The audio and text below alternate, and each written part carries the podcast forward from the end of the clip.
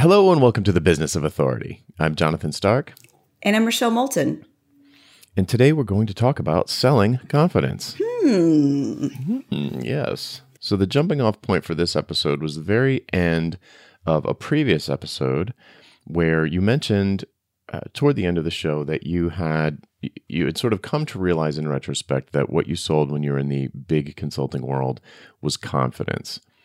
So could you kind of not retell that story, but kind of like re up that thought process, and we can kind of go from there to set the context. Yeah, except that I think what I said was that it's this business I'm doing now. I realized just a few years ago, really, I hadn't thought about it that way, that what I was selling was confidence. So with what I do, which is basically branding and positioning strategy for consultants and big thinkers, they can do that for themselves. You don't have to hire me or someone like me, if there's anyone like me. Um, you don't have to do that. I couldn't resist. You don't have to do that because you can do this for yourself. And so what I realized was that the people who bought me and my services for this were doing it because they were really buying confidence. They wanted to know that they were going to get something that they could trust was going to work.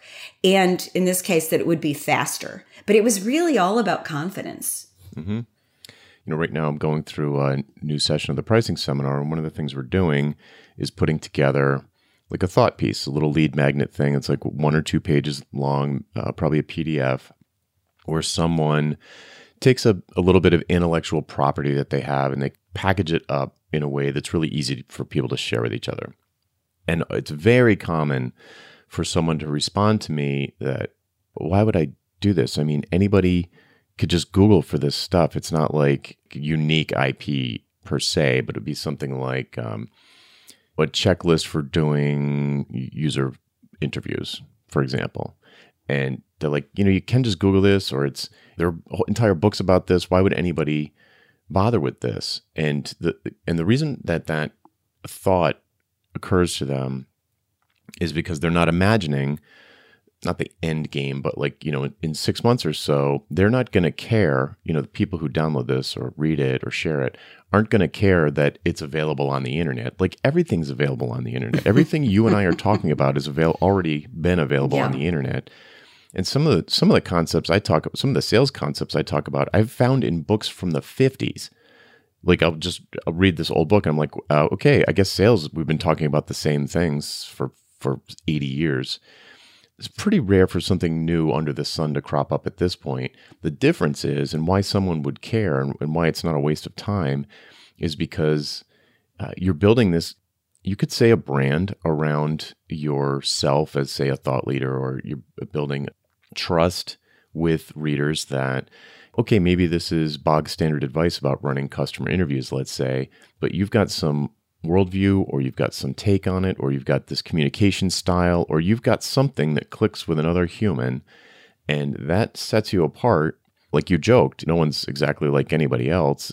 So there's something about you that clicks with them and it gives them this confidence that that it'll work. you know, like you're a Google search away from probably any piece of information, certainly related to building a, you know, an authority business. But why do you listen to us? I don't know, but you do. So it's bigger than just the transaction. It's bigger than just the piece of information that's being transferred from one party to the other. It's it's this trust. So I, am curious.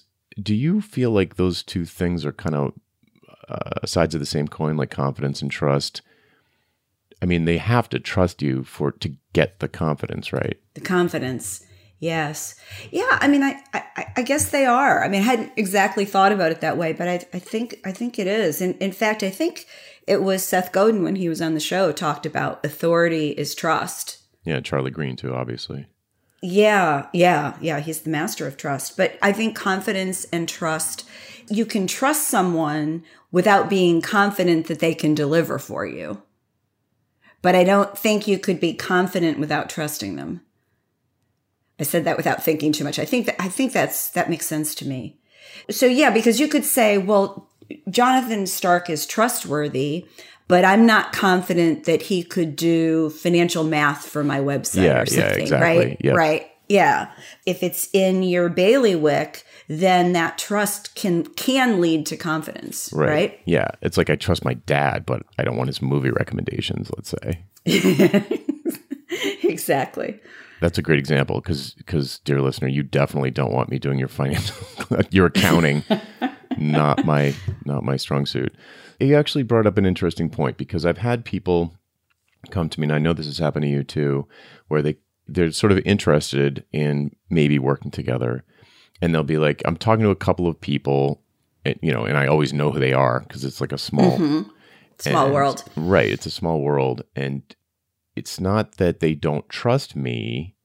And or maybe they don't trust the other person but their confidence level is different but it's mostly around it's not that the information is going to be different it's mostly around who's going to be a better fit I feel like there's probably some overlap in the Venn diagram of trust and confidence, but there is a difference. That's what I was, I was kind of hoping yeah. to get there. Yeah. Yeah. And plus, I think there are some people, and I, I don't think of them as tire kickers. There are some people that just have to talk to a certain number of people. They can't just talk to one, even if they've been listening to you or reading your stuff, they still have to talk to somebody else. There's a lot of people that, that do that, I think. And that's, I think that's different but at the end of the day, I think you're right. It's it's someone that they can trust or feel that they can trust and that they have confidence can do whatever the the job is that needs to be done. Right. The outcome is feasible.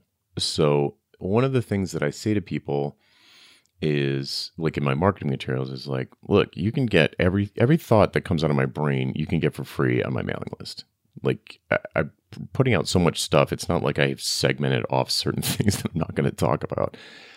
But that's going to be a big research project for you and a lot of reading. So you can do that. And it's from a financial standpoint, it's inexpensive, but from a time standpoint, it's extremely expensive. Or you can, if you have confidence that this is the direction you want to go, because oh, that's interesting. Oh, let's go there in a second. If you want to accelerate then you can spend more money and get back a lot of that time. So you don't have to spend as much time, but you do have to you can kind of like swap those two out. But now here's here's the other thing that that just occurred to me. I'll get some people who recognize that in a coaching arrangement or a training arrangement or like a workshop or that kind of thing that it's not just i'm not plugging a, a, usb cord into the back of their neck and like now they know kung fu it's like they are involved in the process. And sometimes they don't have confidence in themselves that they'll follow through, which is, I did not even think of that before we started talking, but that's the confidence that you could be giving, especially in this kind of a authority space, could very much be like in themselves on top of it. So perhaps that's something that gets built up over time, and it might be a slippery slope to start talking about that and get you know, it might be a little too self helpy for us, but um, I I think it's I think it's true though because you know if we loop back to like the information that I'm that I tell people is a lot of it's been around for 80 years. They could just go back to Zig Ziglar or Harry Browne or whoever and just read those books. But knowing that I have kind of a drill sergeant style is like, oh, that I believe that working with a that type of person, that type of a coach gives them the confidence that they will follow through. You know what I mean? Right. Right. I have an intake process where one of the things that that I'm weighing for someone who wants to work one to one is strategy where basically I do the strategy or is coaching a better option? And it isn't even a money decision a lot of times because if they don't get it quickly enough in coaching, the coaching could cost them more. So I always go through this exercise and it's really interesting because if I believe that someone can't get there with coaching, but they want coaching, I will say no because I don't feel like I can get them there. And it's like taking their money under false pretenses. They're going to be unhappy. So I just say no. Plus, um, it's torture.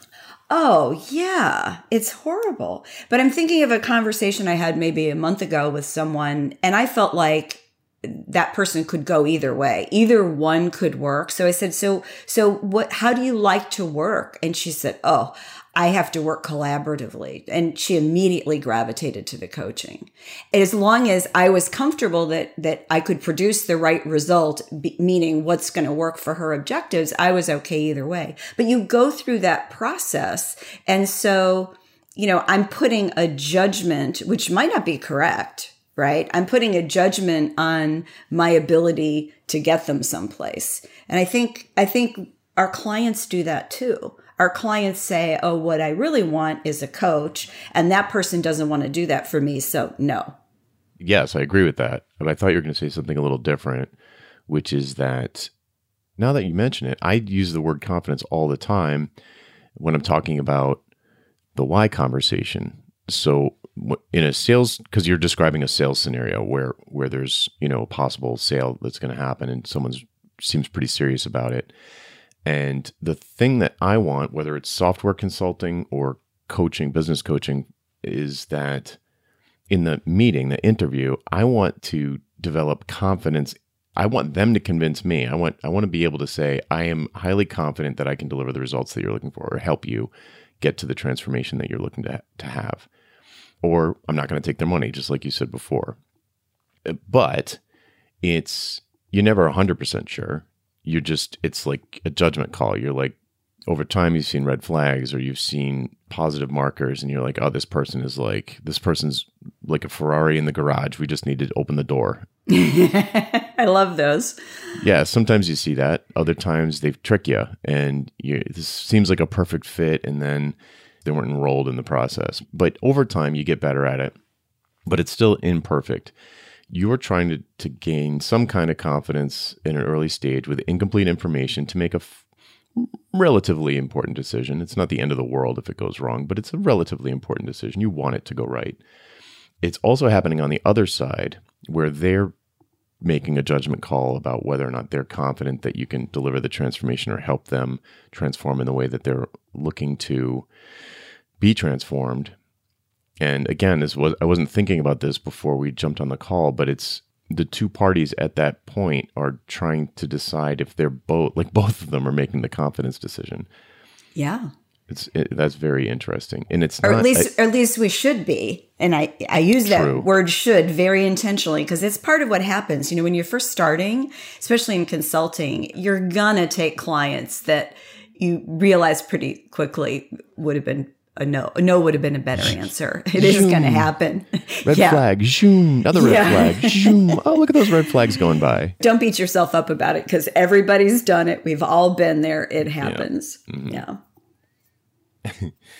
but it would be great to get to the point where you're not doing that. And so, yeah, so I feel like not to beat a dead horse with the trust thing, but I feel like trust is a precondition there. But the confidence thing is like I don't think you could have confidence in someone that you don't trust. Maybe, well, maybe you could. I can imagine a criminal activity that I didn't trust the person, but I did have confidence that things were going to get done. I, I, think these two words are less related than I thought. Well, maybe I, I think part of it depends on how you define confidence. Because I'm thinking you could look at some big expert in whatever field you're considering and you go, I'm confident that person could get me what I want, but you don't trust them. I mean, I could see that. I mean, it's it would be hard for you and I because our work is so personal. People share a lot of stuff with us, and frankly, you're not going to share things or be vulnerable with somebody you don't trust. Yeah, it's not going to happen. Right. Yeah, that's why I'm conflating them because it's like in my world they're kind of linked. They're pretty strongly linked. But yeah, you could imagine someone like I don't even know if I trust the guy that works on my car. It doesn't matter. He just he can fix my car. I'm confident that he can fix my car. Like trust doesn't really I don't know. Well, it would for me. So I'd be I'd want to be confident that he knew what he was doing, but the trust part would be is he going to take advantage of me because I don't understand stuff about cars? Is he going to tell me I need a new transmission when I just need a new little doohickey? Yeah, right? Yeah, there's that. So there's like it's almost like the confidence is almost about the knowledge base and the ability to solve a problem. And it's easy when you're in consulting. That's sort of like the technical part. It's easy to just sort of assume, well, of course, you come in with a big swagger. Of course, I can solve this problem. I've seen it a million times before. But then the trust part is, do they care about me? Will they ask the right questions? Will they understand that my situation isn't exactly the same as any other one they've seen before? Right. Mm-hmm. So it's like confidence without arrogance. yeah. Yeah. It's interesting can of worms you open there, Jonathan. Yeah, it's. Uh, I sense a email. um, okay, so uh, one of the things you mentioned before the show was was big consulting and the the different kinds of motivations for a buyer inside of an organization versus you know making a, a really big purchase and how it's pretty common that big four consulting firms would get the nod because the confidence that they're selling or the confidence that the buyer has in them is is not necessarily about the money or even the transformation but about not getting fired or it's much more complex game going on there yeah, if you think about it this way, people inside big corporations that are hiring consultants, they have a reputation. They have a job, they have a boss, um, depending on the level in the organization, they might have a board. They might even have multiple quote unquote bosses if they have cross functional uh, reporting. So when they hire a consultant and things go bad, the consultant goes away, but the blame and any reputation attached to that stays squarely with the, the lead client. So it can be really simple to say, well, I'm going to choose one of a handful of names in whatever functional area they're in. You know, if you're a CEO, you know, you hire McKinsey or Booz, right? Eh, or or BCG even. So you you make those decisions, and then within that choice, you decide what team is going to work for you. So it's not like you just say, "Oh, get me McKinsey." You look at not only the name of the firm, but then you look at the team. And there's there's a story I have about this. So there was a company, Fortune 500 company that I worked with a lot when I was still in my in the big firm. And they had i don't know 9 or 10 different divisions that were so different. And i knew all those divisions because i had done this preliminary work for this big project. And then they decided not to do the project. And then a year or two after that i'd left. I started a new firm I had the non compete, but the non compete had expired with them. And so it turns out they had this same kind of a project that I'd done for them before. And so I reached out and talked to the client and said, Oh, I'm so excited about this. I can't wait to, I forget how I said it, but I'd like to work with you again, something like that. And she said, mm, I hate to tell you this, but we're only talking to three firms. And it was all the big ones, including the one I came out of. And that was my lesson in that moment. And it, it didn't happen to me very often, but that one, that hurt because I knew the woman. I knew her really well. I liked her. I knew the organization. Like I could have done an amazing job for them, but we didn't get a seat at the table. So that's, I mean, that's what happens. Yeah, absolutely. Because they're not it's a different kind of ROI that they're looking for, so to yeah. speak. Yeah, yeah. I couldn't deliver what they needed. I, I, hmm. I, mean, I totally get that, and I got it in the moment too. I just didn't like it. right. yeah. So there's a, a purchase that's happening that is not the thing that everyone's talking about. It's this sort of subtext that's going on of career risk management for the buyer or the decision maker. So you've got a lot of experience on both sides of the fence of soloist and big firm. This is kind of a classic scenario where, like, you've got maybe a director or a VP at a Fortune 500 company and you're a soloist. What kind of scenarios does it make sense? Or if we're talking about confidence, what could you do, if anything, to give confidence to that person on the other side of the table who's in this kind of classic situation? It, to be perfectly honest, I think it is a challenge selling as a soloist into a big firm and eh, into a big organization because if you don't have name recognition, it's tough to get a meeting. It's tough to get a phone call. It's tough to get your email answered. So, you know, the, the easy answer is, you know, you have some kind of a prior relationship, which is how I got in in that particular case. It wasn't any other reason but that. But really, it's the answer is kind of what we've been talking about on the show for two years is that you really have to be able to build your authority so that they know who you are. Right. Yeah, you have to be famous. Kind of. You have to be like like oh, Twitter famous or specific to their expertise famous, right? And so one of the ways you, that you do that is you get introduced by somebody else. I mean, that's the classic way is that you get a referral and they say, gee, you know, they ask their cohort in another organization, gee, who helped you with this? Who do you like? And they gather names and they research you or, and they might just look at you on LinkedIn. They might not even look at your website. So there's, there's that sort of ageless way of, of getting in. But the other way is to really, really niche. You know, an example is right now is corporate coaches. It's really hard as a corporate coach. I call it the beauty contest because typically somebody in HR or more likely OD is running this selection process. So they'll pick some firms and in each of those firms, and they're not all big, some of them are boutique, but the boutique ones are specialized and they all have a roster of coaches. Most of them work on a contract basis. So, so they have a coaching opportunity and they send a bunch of links to websites or bios or resumes and it's a beauty contest. So maybe you get chosen and maybe you don't, but it's really, really tough. And then because there are so many, that it's really easy for them to be commoditized.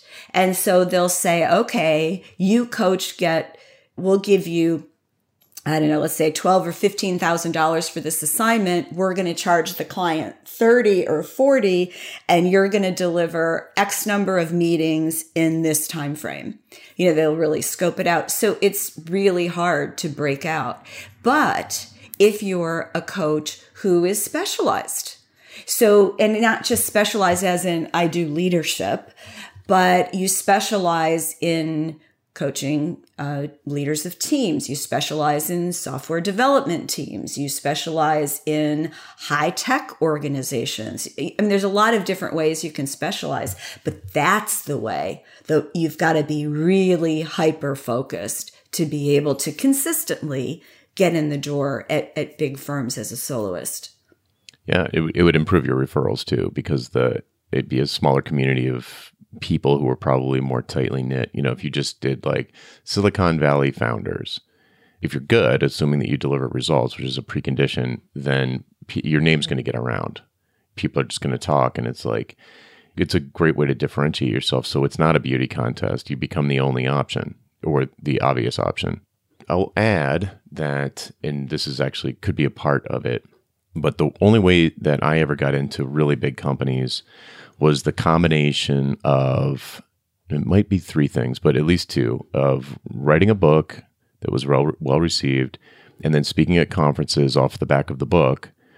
And this is probably pretty important too. It was a very new cutting edge kind of thing. So there was no competition. The big the big firms were 2 years behind me. Once a lot of that expertise in mobile Steve Jobs pretty much invented the smartphone. I mean, like in 2007, there were Blackberries before that, but it was a different, a whole different ballpark.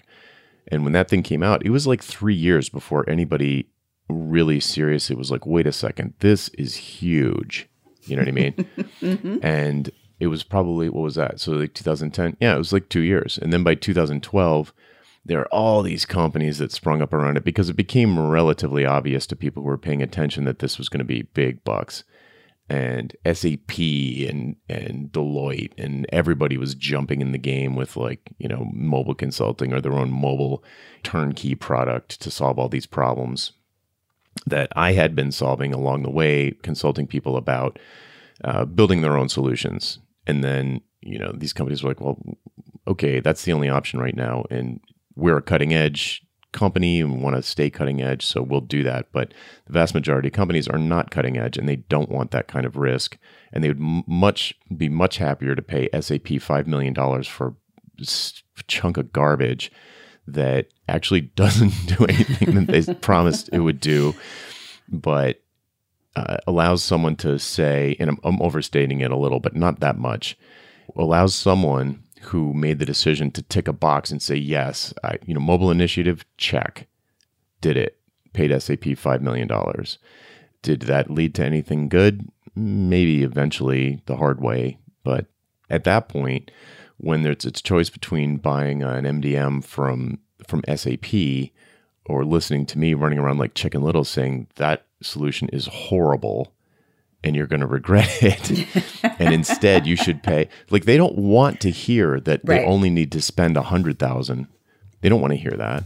They want to check a box. They want to check a box and they want to move on to the next thing. And so, for me running around saying mobile is not a checkbox; it's your whole business. It's going to be your whole business. It's not a thing to tick off a list. And not everybody wants to hear that. In fact, almost nobody wanted to hear that. So But that's also a point of view, and it's a strong point of view that could bring you if that that slice that agrees with you is big enough, that could bring you a whole lot of work as a as a consultant. yeah, it worked great because I got tons of cutting edge people, uh, early adopters, and then once it got to the crossing the chasm piece, and we got to the late adopters and the laggards, it was there was just no chance. There's no chance those people were gonna. So my ideal buyer. The point of all of this is to say that it was a combination of having a very specific specialty, which happened to be cutting edge, which I think helped quite a bit, and doing the book conference speaking thing. I was like, every month I'd fly to a conference and I'd speak, and I got tons of, of Fortune 500 business out of that. It just made me think about a, a client that I have that when he came out with a book, it actually had a co-author and they had a series of books and and at the time I think they were on the third one, uh, second one. And it was really interesting because they said, here's how we want to do our business model. We want to speak uh, we want to write books, and we know we're not going to make a lot of money from books, but we want it to fuel our speaking career. And we'd like to do some consulting, but we don't want to do big corporate long engagements. And I wound up terming it parachute consulting. They said, we want to do parachute consulting where we swoop in, we do a little thing, and then we leave. And I said, all right, that's interesting. Let's see what we can do with that. And what, what was fascinating is that there were kind of two kinds of clients. And over time, they they leaned into one. And the, the main kind of client was the one that said, come speak to our internal conference. It was like an internal speaking engagement. And because their topic applied internally to a lot of big, well known organizations. So they would go and they would get paid uh, let's see how many figures, uh, five figures usually, to speak to those. Okay, it was fine. They would come in, they would do a speech, and then somebody would refer them to do to another group inside that organization, and they would do those. Then there was a second kind of organization that seemed to be interested in the parachute consulting idea, but they wanted to have a lot of meetings and they were unpaid meetings. And these guys had would have to fly around the country and pay for that and show up. And and they did some in their local market and then they said, "We're not doing any more of these." If somebody wants to talk to us initially, it's a phone conversation. If they want us to meet with them, they have to pay us and they have to pay our travel, which was completely reasonable. But what they found was they really gravitated. They did wound up doing very little parachute consulting. They maybe did a half a dozen assignments and doing primarily speaking. And anytime someone was trying to kick the tires, they just shut it down immediately. yeah. Boom. This is a, a tangent, but it's funny. Um, I had a same kind of thing client that was like, oh, uh, we really need to meet in person. We really need to meet in person. I was like, okay, uh, the closest airport is TF Green. It's in Providence, and you can fly your team up here. We can meet at my office. And then, whoa, whoa, whoa, we thought you could fly down to us. And I was like, okay, it'll be ten thousand dollars, which compared to flying their entire team to me is a bargain. right. yeah, That's Anyway. good. Yeah. Yeah. Like, Yeah. why am I the one that has to fly? Well, it's it's funny because you know when you grow up in consulting, you, you are the one, the consultant's the one that flies, and it's expected. But when, like when I first started my firm and I was dealing with people, it, they, it's like they they didn't understand that now this was my money, that I had to make a decision for the business of who we were going to fly, how many people we were going to fly, and when we were going to fly, because all of that impacted the cost. And so there were people where I said, you know what, we really can't do this. We can have a discussion on the phone. And eh, this was before, you know, video conferencing was quite as normal as it is now. And this is what we will do if we, you know, if you decide to choose us. And so sometimes we just said no I had to pay people because I, I only paid them when they worked. So I had to pay them to fly. So if I if they go to Cleveland for a one hour meeting, I have to pay two people for a day each plus the travel expenses plus the time to develop the proposal. So guess what? You know, I wasn't going to spend that money if I wasn't absolutely confident. Yeah, back to our say. theme. Yeah, yeah, that we had something at stake. Yeah, right. That's exactly where I was going there's a, a class of person that finds in person just as abhors digital communication, thinks it's really bad, doesn't doesn't trust anyone, wants to meet people in person, wants to shake hands, share the air, you know. From a confidence standpoint, how much does it matter to you in terms of developing confidence in a client that you're potentially taking on, or maybe even hiring a VA or something, someone who you're going to hire or someone you hired in the past. How much does an in person meeting affect your confidence versus teleconferencing or, you know, maybe a phone call? You mean me personally with? Yeah. Uh, doesn't it all? I I don't need to meet somebody in person. And most of my clients I've never met in person. yeah, same here there's some, uh, and when I say clients, I mean in in this iteration in this business. When I was in a big firm, you know, I met clients all the time. There there really wasn't anybody I hadn't met in person. But yeah, I I don't need to, and I I feel like. And I think a lot of us have done this. It's not like unique to me or to you. It's that we, when you spend a lot of time with people on the phone, you get pretty good at at least hearing the signs that someone's a good fit for you or the things that make you run for the nearest exit. At least for me, I find listening to someone on the phone or in audio, people tell you things when they can't see your face. Yes. That they wouldn't in person. And it's it's more intimate in a weird way. So for me, if someone said, "Well, I absolutely must meet you," I don't know that I would agree unless they said there's a, a, a big ass project on the line and I'm going to pay to fly you to wherever I am and I'm going to pay for your time. Uh, and I would say, yes, it's not like I'm opposed to it, but for, for my business model, for me to fly around meeting people would not be very efficient so I feel like it comes back to kind of your ideal client or your, your, ideal buyer type of thing. If somebody was really, I wouldn't mind flying to someone to have a meeting. The thing that would, it would be a red flag though, that they care about in person stuff and are going to want to keep doing it. So if for me, it's a much better fit to meet someone that has our same kind of personality where it's irrelevant to me whether it's in person. I mean, I'd rather have it be over the phone just like you for the similar reasons. Uh, plus, it's way more efficient, but it's not as you know, it's not the same as in person. But if somebody needs that in person experience to feel like they're getting their money's worth, they're not a good fit. Yeah, yeah, they're going to be unhappy. Right. So the point I guess I'm making is that dear listener if you're if you're thinking oh i'm in an industry that is populated solely by people who you want to meet face to face and that's not my jam I would push back on that a little bit and be like, that seems a little hard to believe that absolutely everybody in your target market needs to be shake hands. Uh, but maybe you're in sales and or doing coaching for salespeople, and maybe that's kind of a cultural norm there. Could be. I'm sure there are some situations like that. But if you don't want to be flying around and you would rather work remotely, you know, like, you know, live the dream. Is that what we're probably, doing? Yes, that's what we're doing. Um, there are probably people out there who you just haven't met yet that would be cool with that, who that are perfectly comfortable developing trust and confidence in you in a either asynchronous way by maybe listening to your podcast, for example, or uh, just over the phone having that kind of a meeting. Because, like you said, I mean, I have in four years I've had one person local, and it was completely coincidental, and we the only time we ever get together is socially. So it's completely possible for folks because I'm going into this because we get a lot of people who are like, well, I would love to do all of this stuff you guys talk about, but there's no one near me that could afford the kind of prices that I would want to charge or whatever. And, or the market's saturated where I am, or the people who live near me are very, very much price buyers and they're cheap or whatever. And so the advice is like, okay, well, why are you just selling to your local community?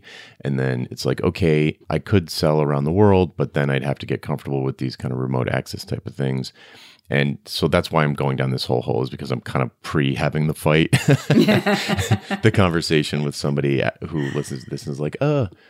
So the the bottom line point is you can build confidence with buyers and in yourself about the client, whether or not they make a good client remotely. That's all I'm saying. It's like it's it's completely possible to do. I both of us have done it for years and years. And and I did I changed. I mean, I always did all of this in person and I was really effective that way.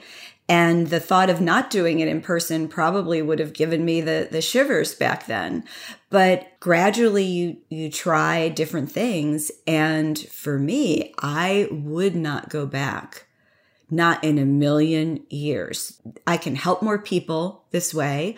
I can run a business that works in terms of a business model, a financial business model, but it's also a lifestyle that I really enjoy. And I look at um, some of the people coming into business now where they say, you know what, I'm going to travel.